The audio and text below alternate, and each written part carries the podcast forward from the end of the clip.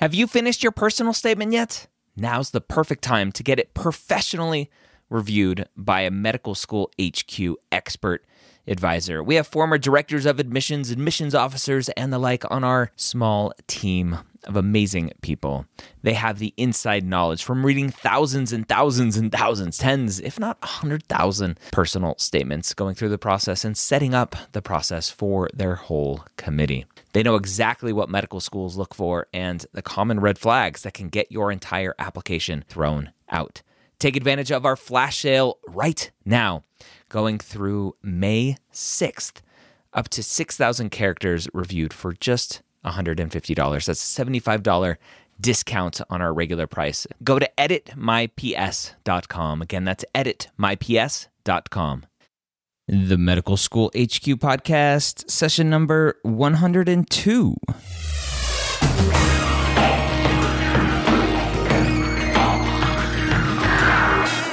Hello, and welcome back to the Medical School Headquarters podcast, where we believe that collaboration, not competition, is key to your pre med success.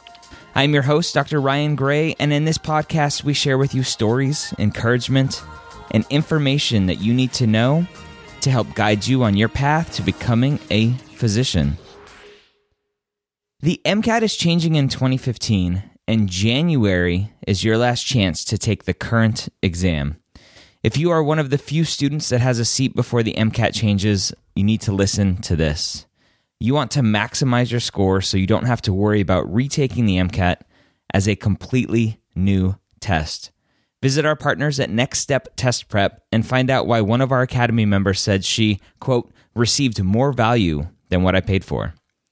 If you are taking the current exam before the end of January 2015, mention you heard about Next Step from the Medical School Headquarters podcast and get $100 off their amazing one on one MCAT tutoring. Again, that's nextsteptestprep.com. Our guest today is Neal Christopher, a current third year medical student at Western University of Health Sciences College of Osteopathic Medicine of the Pacific. He's a very non traditional medical student, having switched careers after working as a minister for several years. We're going to discuss why he switched gears, how he navigated going back to school, and some of the bumps and triumphs along the way. Neal, welcome to the Medical School Headquarters podcast. Thanks for joining us today. Well, thanks so much for inviting me, and congratulations to you for having so many episodes and filling uh, what is a great need. I uh, I listened to a podcast that uh, used to be out there. I don't think it is anymore uh, on my journey, and uh, they need something like what you're providing um, for those that are still trying to uh, get in, and even in the first couple of years of med school. So, congratulations, and and thanks for helping so many others. Yeah, thank you. Yeah, it's it's exciting to be over hundred episodes now. It's it's crazy to think we've been doing it this long. Well, I'm a student and I still listen uh, every now and then, so a um, little bit of a fanboy here, but I'm glad to be here. awesome. So the the first question I have to ask you is if you're a Mac or a PC guy. well, I started out with PC, but I am a raving, unapologetic Apple user through and through. Uh, I during my transition as I applied to medical school, um, having a family, I needed some income, and I actually went to work for Apple for three years um, in business to business consulting and sales, and uh, had a great time there. But um, but yeah, I pretty much can't use anything other than Apple and uh, get a little frustrated uh, if uh, someone tries to force me out of that mold because I don't have time to learn new stuff right now. So that's awesome. I have this philosophy or this this theory. It's not really a philosophy. I have this theory that if the healthcare world went Mac only, prescription errors would decrease by half. Um, mortality in the hospital would decrease by half. Uh, physician satisfaction would double. I, I think I think if we get PCs out of there, well, every everybody will be better. I don't, yeah, I don't know if medical errors would go down, but certainly the efficiency of the electronic medical record would uh, would definitely increase. It would be better. I, I just uh, you know, came off a rotation in emergency medicine where I was showing the physician some shortcuts uh, that I use, and I was so much faster at generating notes than the physicians were that. Uh, just due to the technology and, and not having to constantly learn learn new stuff. So yeah, I, I just showed Allison how to use a text expander program for her her PC at work, so she's digging that. So, yes. Well, we'll geek out uh, uh, more tech stuff in a little bit, but you mentioned your emergency medicine rotation. Right now, you're a third year osteopathic medical student at that is correct. What what you would consider the longest medical school name ever, Western University of Health Sciences College of Osteopathic Medicine of the Pacific. You did it in one breath. Congratulations. Not to be confused with of the Atlantic, but there isn't one. So that's okay. that's right. So that's awesome. And and we'll talk about your current status now as a medical student, but yeah. you worked as this this Apple guy, this Apple yeah. guru. Yeah. During a transition. So you had a prior life prior to being a medical student. So you you're a non-traditional student, which a lot of the listeners are. Let's let's talk about your your past life. What what did you used to do? So, yeah, I am a non traditional student. I'm currently uh, 39 years old, so very non traditional. I'm actually not the oldest uh, person in our class. There were four students older than me. Uh, the oldest was 52 uh, during our first year. Wow. And uh, yeah, so all his kids were grown, so he was in a different uh, place than me. But, um, but yeah, I was actually a minister. for a church, for a number of churches actually, and then um, always knew that I was going going to go on and do a doctorate in something. Uh, thought it was going to be a PhD in uh, philosophy or ethics or something like that. And I was sitting in a post master's degree graduate class and a seminar, and we were going over philosophy of science and some different arguments. And all of a sudden, kind of my whole journey kind of came together in this one moment, and I realized that what I loved uh, was translating knowledge into people's lives. And whether that is as a pastor or as a physician, uh, I am able to do that. Uh, the source of knowledge may change, but impacting other people's lives is really what I'm good at, and I'm way too extroverted to uh, be a bench scientist or something like that. So uh, it all made sense. I thought I'd been in school so long at this point that um, a semester of post-bac science classes wouldn't throw anything off. I tried it. I loved it. I got into a uh, genetics um, research, um, some bioinformatics stuff uh, combined with that, and um, just had a great time and um, ended up going forward and, and applying to, I think, uh, 12 medical schools. Um, I gave up on the allopathic schools pretty early due to my age. Uh, one of the assistant directors of admissions from one school actually said he would never admit someone with my background. Um, not quite sure why.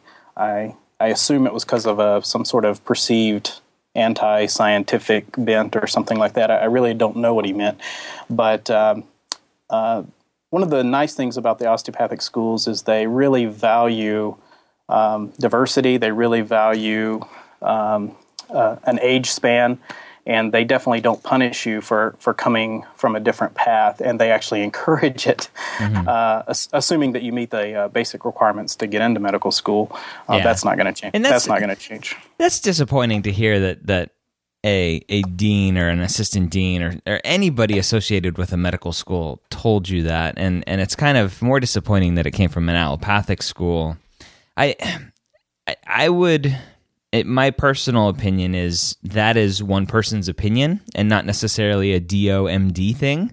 Um, that that you'll run into that possibly uh, not everywhere in the MD world, but probably more than the DO world.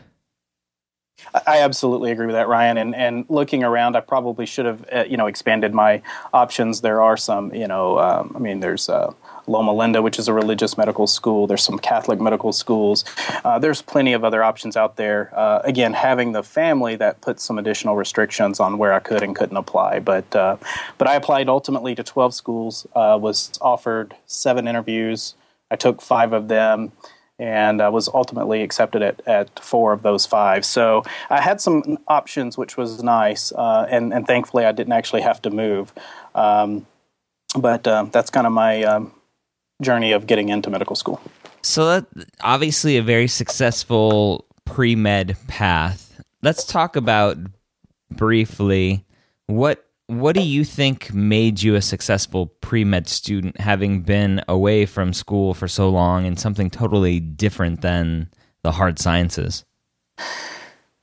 Um, I think having success in the other areas uh, helps um, because what you know what they don't want to see is that you tried a career or two and you were you know bad at one of them or both of them or you were mediocre at one or uh, one of them or both of them. They definitely want to see some sort of success um, and and what's nice about being a pre-med is you get to define how you're going to tell your story.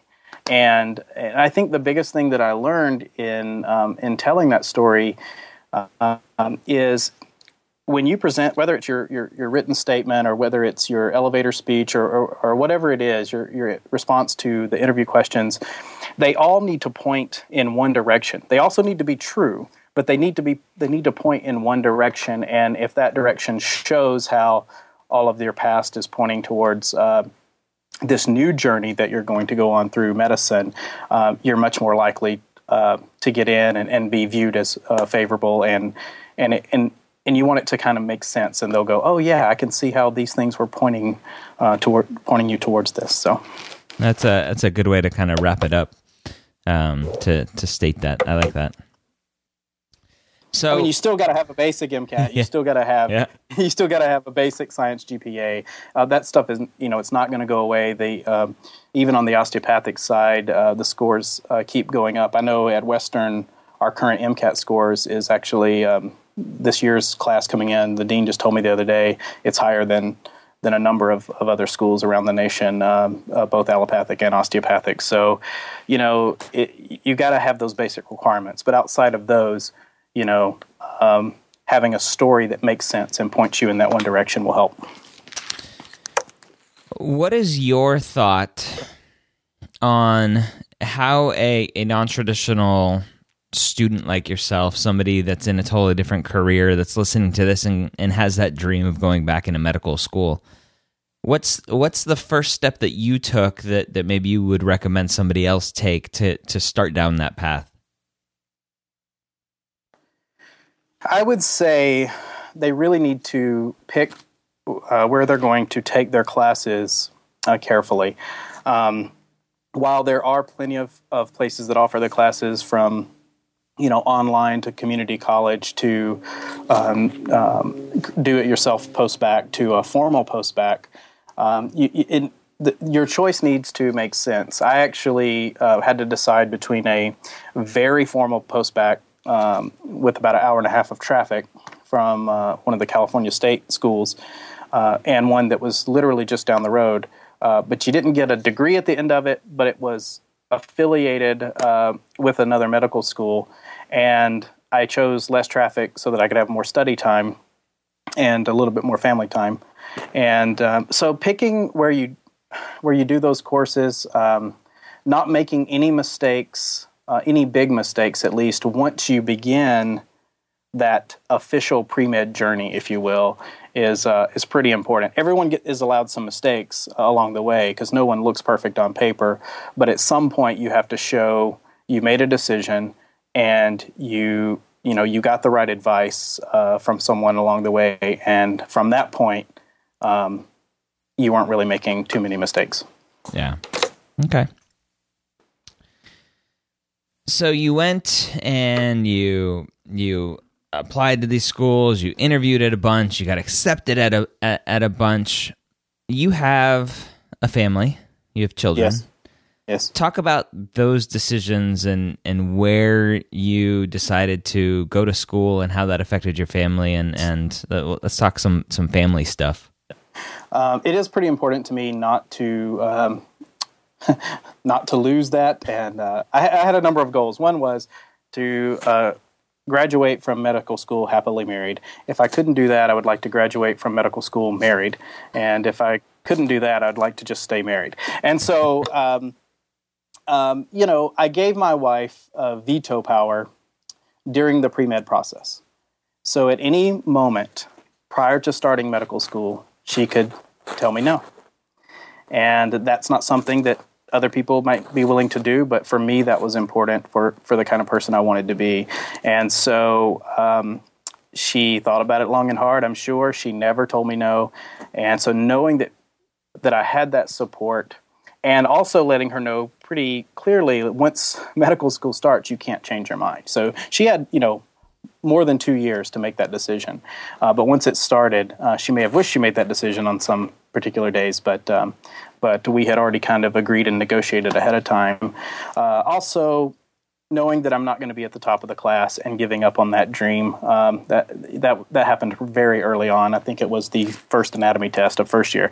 Um, and just realizing that um, my view of success um, has to be defined you know, by me and, and, and what I'm trying to um, get to and the kind of physician I want to be is, is, uh, you know, yes, it would be nice to be at, at the top of the class and, and everything, but uh, that's just not going to happen. And so, um, learning that my identity is more of this multi-skilled type of physician that can, um, you know, be successful in different ways, uh, and I'm okay with that now. Awesome talk about the transition into medical school and and as a non-traditional student going through a post-bac how how that change uh, was perceived. Was it was it a drastic change or was it as easy as you thought it would be? No no it was not easy at all. I mean you, you think ochem is hard you know you think it's hard. And um, and the when you're in you the know, middle of it, it is hard. sure. Yes, everyone's pain hurts to them, and and it, it is hard, but it's everything. Every shift seems to be an order of magnitude harder. You know, it's it's not just you know times two or times three. You're moving the decimal, and and um, and it's hard to conceive. And everyone says that. You know, everyone says it's like you know drinking from a fire hose and all this stuff, and and it's all actually true. Um, I guess it's like lawyer jokes when you go to law school. They're all actually true. They, they really are that bad, I've, I've heard. So, um, but uh, medical school really is as difficult as you think. And, you know, being non traditional, being post bac, um, um, you know, the change in your schedule and your diet. Uh, I mean, just one of the big changes is I was a pretty active. Uh, uh, triathlete and I've even done some half Ironman type events, and I gained 39 pounds of you know obesity in those first and not pure muscle. yes, not muscle. There's no muscle in there. Uh, just because I I couldn't I couldn't do everything that I wanted to do. Um, and that was the biggest change I think from those first two years is just realizing, um, yes, I'm willing to make those sacrifices and make those changes, but you, you can't um, you can't do everything that you want to do, and so you, you have to let some things go in order to be successful in others. And um, and and that was the biggest part of the change for me. Hmm, that's good to know. So, you've gotten very involved in politics at your school and being a student president second year. Right. What made you get involved uh, in that side of things? well, uh, without getting into all the specifics of why, I mean, one of the big things was just, you know, medical school is so stressful, and um, and there's different types of faculty and administrators at every school, and some of them are pro student, and some of them are kind of anti-student and wonder why the students are even there. And and some of and the vast majority of them are probably just kind of neutral about the whole situation. They're there to do their research or or work their clinic or see patients or whatever they're there to do. Um, but uh, some of the policies definitely could be changed. This would be true at every school. And and we had a policy about uh, actually about Apple uh, Tech, and and they wouldn't support it. Um, and you'd look around the cl- classroom. Granted, we're on the West Coast, uh, but uh, seventy percent, almost seventy percent, I think it was sixty-seven percent of our class was using Apple stuff, and, and they refused to support it in the IT department. And so, um, I said, "Well, that's something I can get changed." And uh, you know, no one ran against me, and so there I was, kind of put into the position.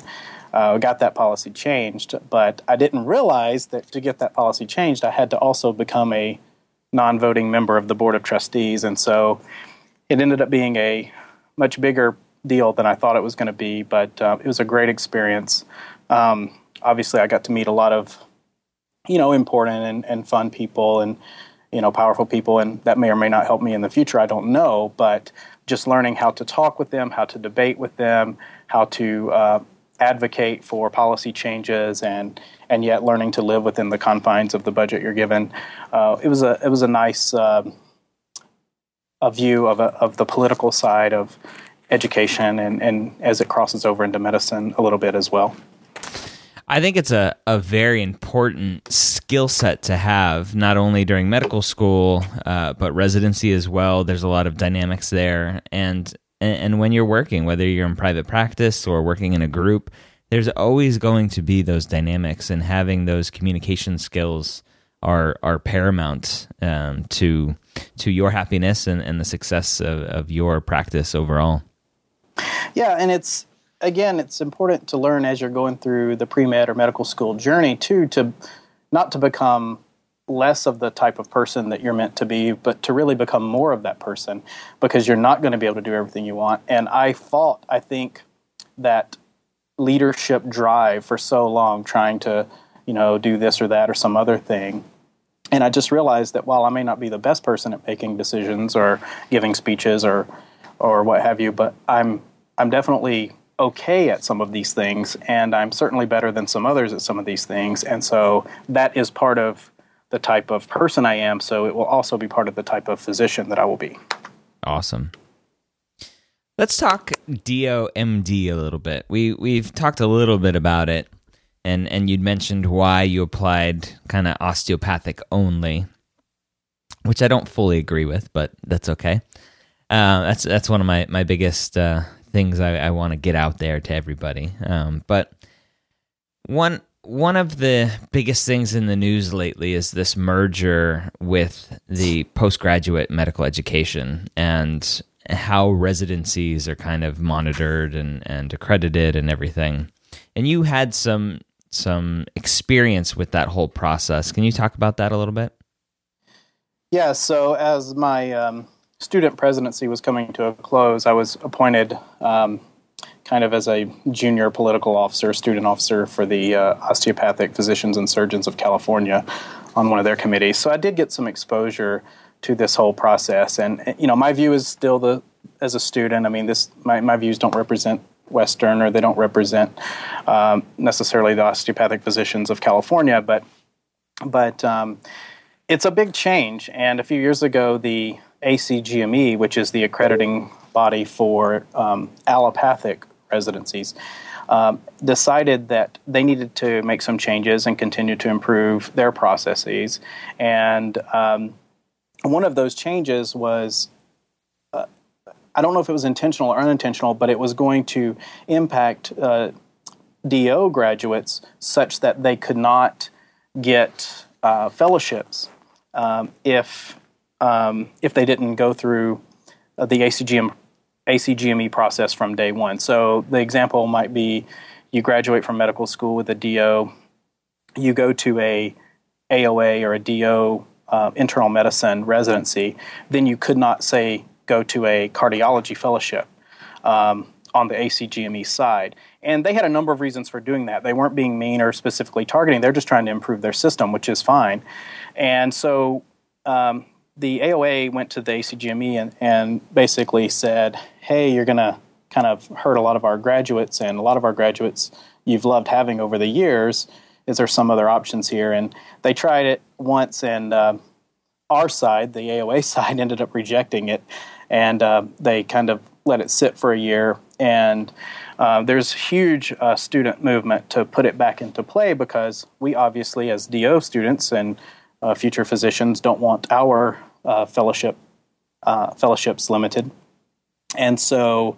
Uh, for whatever reason, it got put back on the table, and they came up with a better deal that's more amenable. And they're actually going to create a new ACGME, so it will continue to have the same name, but it'll be a new legal organization that will have osteopathic uh, representation, and they will now be the one and only certifying agency for all graduate medical a- uh, education uh, in the United States. And, and this really is a win win. And the vast majority of osteopathic and allopathic students and physicians uh, support this, and I certainly am one of those that support it. Um, I think it's a good move for medicine uh, in the United States. That's awesome, and, and I, I think it's it's uh, very much needed. And and my again, I have I have lots of theories. My my theory is that in in twenty to thirty years there will be no DOMD differentiation in medical school training as well. That that every that there will be a single unifying uh, governing body uh, over medical school training as well. I I think we're definitely headed that way. It'll it will be interesting to see. But if you if you're familiar at all with uh, dentistry, there were two paths uh, in dentistry at one point, and we don't even realize this anymore when we pull up to go to the dentist. You'll see two degrees, either a DDS or a DMD. And while there were differences in the past, they no longer exist. And I, I think that's what will happen uh, within about 20 years in the medical world as well. Yeah. Good. That's great. What do you think as as now you're on on the path to getting your DO and you've been involved in all of this um, uh, political side of the, the ACGME um, merger.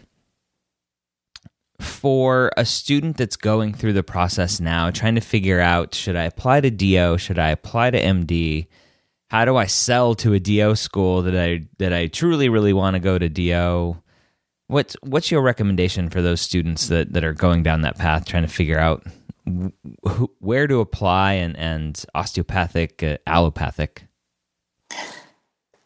Uh, I think that you definitely, if you want to go DO school, um, every DO school that I'm familiar with is well aware that the students are applying, the vast majority of students are applying to both. At least the students who apply to DO schools, the vast majority of them have also applied to uh, non DO schools as well.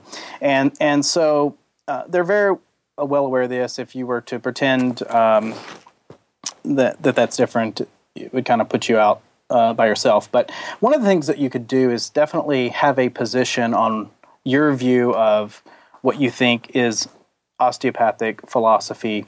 Um, and this is where I, I agree with um, things that you guys have said on this podcast and other places in the past. I think uh, Allison said it uh, just a few episodes ago, talking about the DO philosophy, and and it's not restricted to DOs anymore. And you know, my opinion is that if the views that uh, A.T. Still wanted, he was basically just a medical reformer mm-hmm. from a long time ago, and and if if um, if other if any practitioner, regardless of MD, DO, or some European degree or, or wherever, has the view that they want to do more than just cure the chief complaint, but they actually want to treat the whole person as much as they can in that encounter, then that philosophy that's behind the DO has has already won, regardless of the degree. And and and there's plenty of physicians from various backgrounds that um, that want to do that. So we don't own that philosophy anymore. We don't we don't own that. But having said that, you need to be aware of the historical influences when you're going into a DO interview. You need to uh, have read at least some excerpts from AT Still and have an opinion about it. Otherwise, it will just look like this is a school that is maybe a safety school for you that you don't actually want to go to. Certainly, if you're only applying to DO schools, um, I think it is okay to say that. And whether that or not that will um, gain you any extra quote unquote points, I don't know. That would depend on who's interview you, interviewing you and what school you're at, and maybe even the time of year that you're interviewing. But um, but uh, it certainly would be appropriate to say uh, that I believe in this philosophy so much that I'm only applying to DO schools or, or something like that. I like it. I like it a lot, and that's and that's what I I've told people, and that was me that that told Allison that it doesn't belong to DOs only. I'll, I'll correct you there. Thank you. But yeah, uh, and, and I, I think I've said before that the the AT Still exactly what you said. He was a he was a medical reformer, and he wanted something better than what physicians were doing back then. And when you actually think about what they were doing back then with bloodletting and other random, completely horrific things, then yeah, I, am glad I'm glad he came along and and started uh, reforming medicine. But so thank you, AT Still, for everything we have in medicine now. well, at least a little piece of it. And and I really do see myself in that tradition. I mean, I'm probably one of the few students in my class that read all of his writings, and uh, and I don't necessarily agree with uh, a lot of the uh, scientific part, but the philosophical part has definitely proven out. And I just can see myself as one more person in this chain of of hopefully I will reform something as well, maybe just a tiny little piece, but. Uh, but that doesn't mean that's not what it means to be a DO. What it means to be a DO is just to be a physician who's going to be a part of this bigger world of, of medicine who hopefully will make some changes both in the individual patient and in medicine as a whole as well. Awesome. Neal, what has been your hardest obstacle on this whole journey, whether it's pre med or medical school?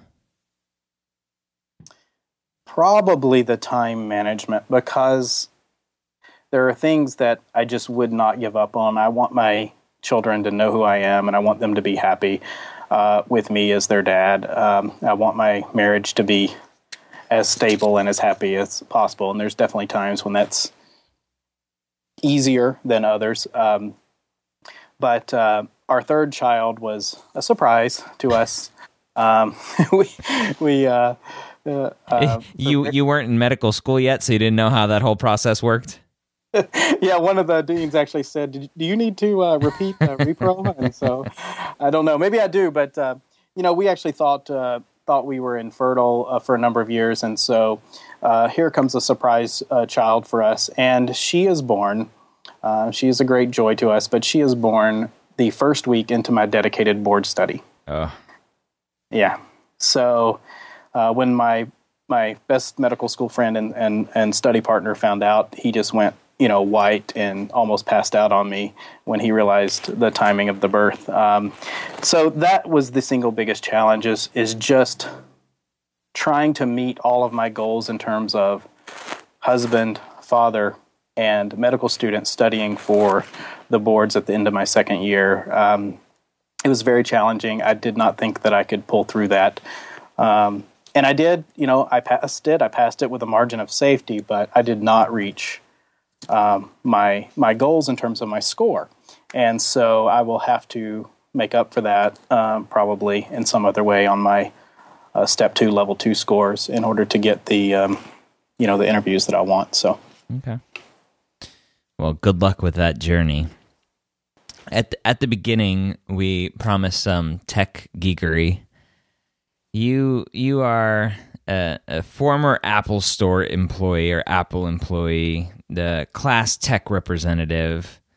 What are some fun tech things that have helped you along the way that you think others could benefit from to help with some of that time management, maybe and and e- efficiency?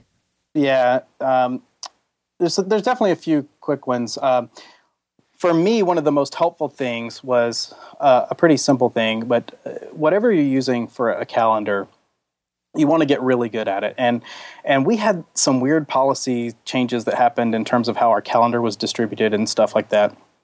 So I ended up just creating a PDF of every course, of the calendar of every course.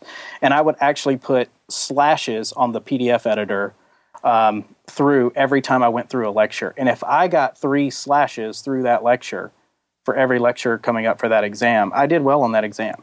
Uh, and if I didn't, I could go back and, and I guarantee the, the questions I missed were from the lectures that only had one or two slashes. So for me, just a, something to both manage my time, to see which lectures I had studied more than once and which ones I hadn't, uh, just whether it's a calendar program or a PDF editor uh, on your Mac, a PC, or you know your iPad or other um, uh, tablet. Um, that is key. You need a calendaring program. You need a PDF editor, most likely.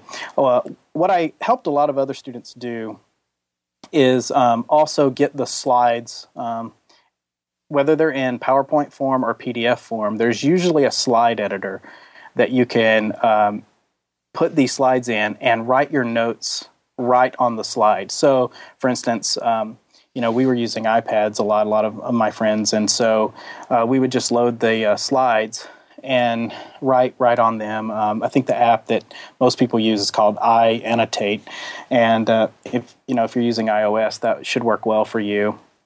And uh, a lot of times you can just take notes right on the slide. If your school doesn't um, send out the uh, videos, which most of them do, uh, then you need to you need a program probably to record the audio. Um, uh, the one that I like on iOS is called Notability. Uh, there's a number of apps if you're using a full laptop that could do that. But um, Notability, you can type while the audio is recording and then go back to that specific point um, where you typed that the audio was playing, which is nice. But most schools now um, distribute the video, and a lot of students you'll find uh, this may be surprising to the pre meds, but there'll be certain courses when you just there's so many lectures you actually cannot go to class or you won't have enough time to get through them all. And so, learning to play back these lectures um, at double speed. Um, and even some slower professors. I, got, I think I got up to 2.6 speed with one particular professor. Um, having the right software to do that uh, on a on a PC or a Mac, you can use uh, some free software actually called uh, VLC Player, and that will do that for you for most uh, video formats. Mm-hmm. Uh, on iOS, uh, it's also nice to have one, and the one that I like is um, called Speed Up TV. I think it's about five bucks or so, and um, just having one of my devices playing the video very fast, and the other one for taking my own notes or doing flashcards uh, that was on the same content. Um, that's for me was the most helpful thing. But you absolutely need a video uh, player that can speed up these yeah. videos because you don't have time to go through them at, at one speed. And test them all a little bit differently because they're they're how they're written. Some are better at speeding up the quality, and, and some are not. So there's a, yeah, yeah. If they get so fast that you can't uh, understand, or it they sounds sound like, like, a chipmunk. Yeah, you're not going to be able to do that. Uh, yeah. You're not going to be able to listen very long. And that's how I listen yeah. to podcasts too. I, I listen to them sped up. So if you're listening to me sped up right now, then then that's good. Um, I, I don't know if I've ever listened to myself sped up though. I have to try that. Be interesting. So I, I, I want to touch on something that you mentioned and and point out how awesome that feature is. You you talked about Notability as one of the uh, iPad apps, and I think they actually just came out with a Mac app as well, like a, a full. Oh, that's right. They did. They did a, a full app for your your MacBook Air Pro or whatever you're using. But to record the audio in the room. So you just you hit record and it's just recording through your microphone on your phone and you're taking notes. If when you go back and you're reading your notes and you're like I have no idea what I was trying to say here, what what notes I was doing, you you click play and it knows where in the notes you're trying to to to go back to and it'll play the audio from that time. And it's it's an awesome feature that that I wish was around I, I wish it was around when I was in school. Yeah, I agree. Um, and and you know, one thing that I think the listeners need to understand too is that what works for one course is may not work and may be detrimental to the next course. And so you have to adapt both your study habits and maybe even the technology that you're using. Uh, you know, when I was in anatomy, uh, which for us is a, a very long foundational course, uh, I think it's still that way at a lot of schools, but but not all now. And um, the the digital textbooks that would uncover um, you know particular parts of the anatomy and then cover them back up. So it's essentially flashcards that you don't have to make yourself. Uh, was the single best time saver, and I did very well in that course. Um, and I actually found out uh, during that course about Inkling, um, which is I N K L I N G, where you can get a lot of textbooks, medical textbooks. Uh, they are full price, but you only have to buy them by the chapter. Uh, so you can only buy what you need if you want to and, and, just try them out. And they even have free chapters. I think one free chapter for every book. Uh, and the anatomy books that were on there, um, of course, you only need one, but um, they're they're very good, and that helped me a lot. But but then the flashcard method did not work at all for biochem. You know, you have to completely change the way you're studying and what you're doing uh, from course to course, and that may uh, be personal habits, or it may be your technology, or it may be both. Yeah. Awesome. So lots of fun apps to go spend some money on and test out and but at the end of the day it's it's time to put your head down and get some work done. Yeah, you definitely don't want to play around with the apps. You want to um, pick one or two, get really good at them, and and get the content down because you don't you don't have time to mess around with the tech too much. As much as I would love to. Neal, what's what's your s- some parting words of wisdom as as we wrap up here?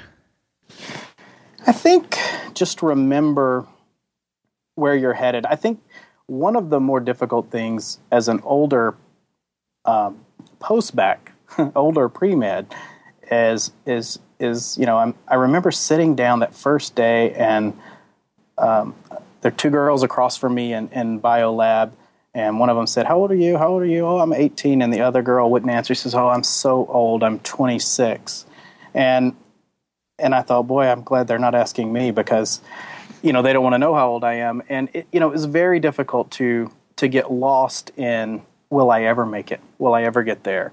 Um, you know why am i having to memorize all of these types of things some of which you know I, I won't need on this journey where i want to go down? But uh, they're not just hoops you have to jump through. It's it's the testing process, and and whether or not you need all of that information is is in some ways irrelevant. You're proving that you can be successful at learning new stuff that's very difficult in very limited periods of time, because when you're in the emergency department and you have no idea what's going on, and yet this patient is obviously very sick, you have to have already proven that you are able to stay in a tough situation, find out the correct information very quickly um, to help this person out that's in front of you. And just remembering that that's where you're headed. You're headed towards patient care, but um, we do have to prove ourselves in order to get there.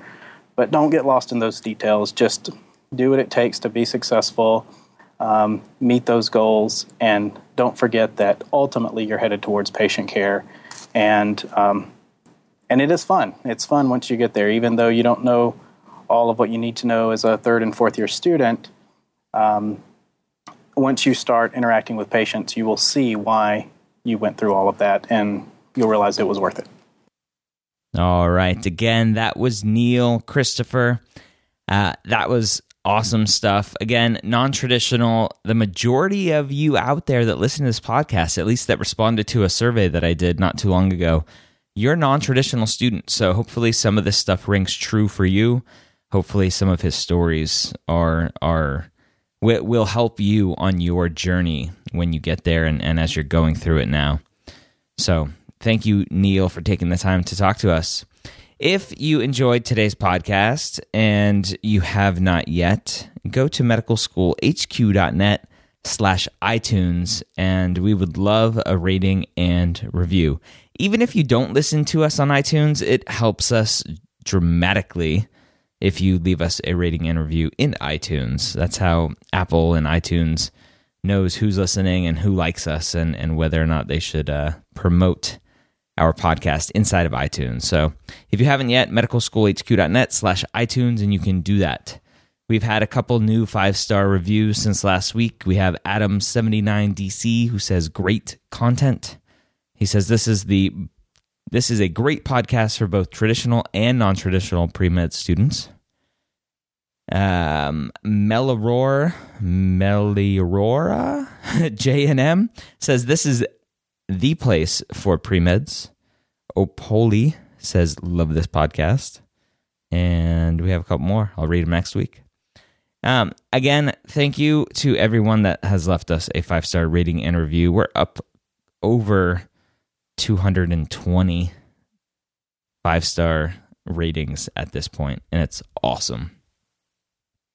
You can shoot me an email. My email is ryan at medicalschoolhq.net. If you have any questions, shoot me an email there, or you can go to medicalschoolhq.net slash question and leave us a question there.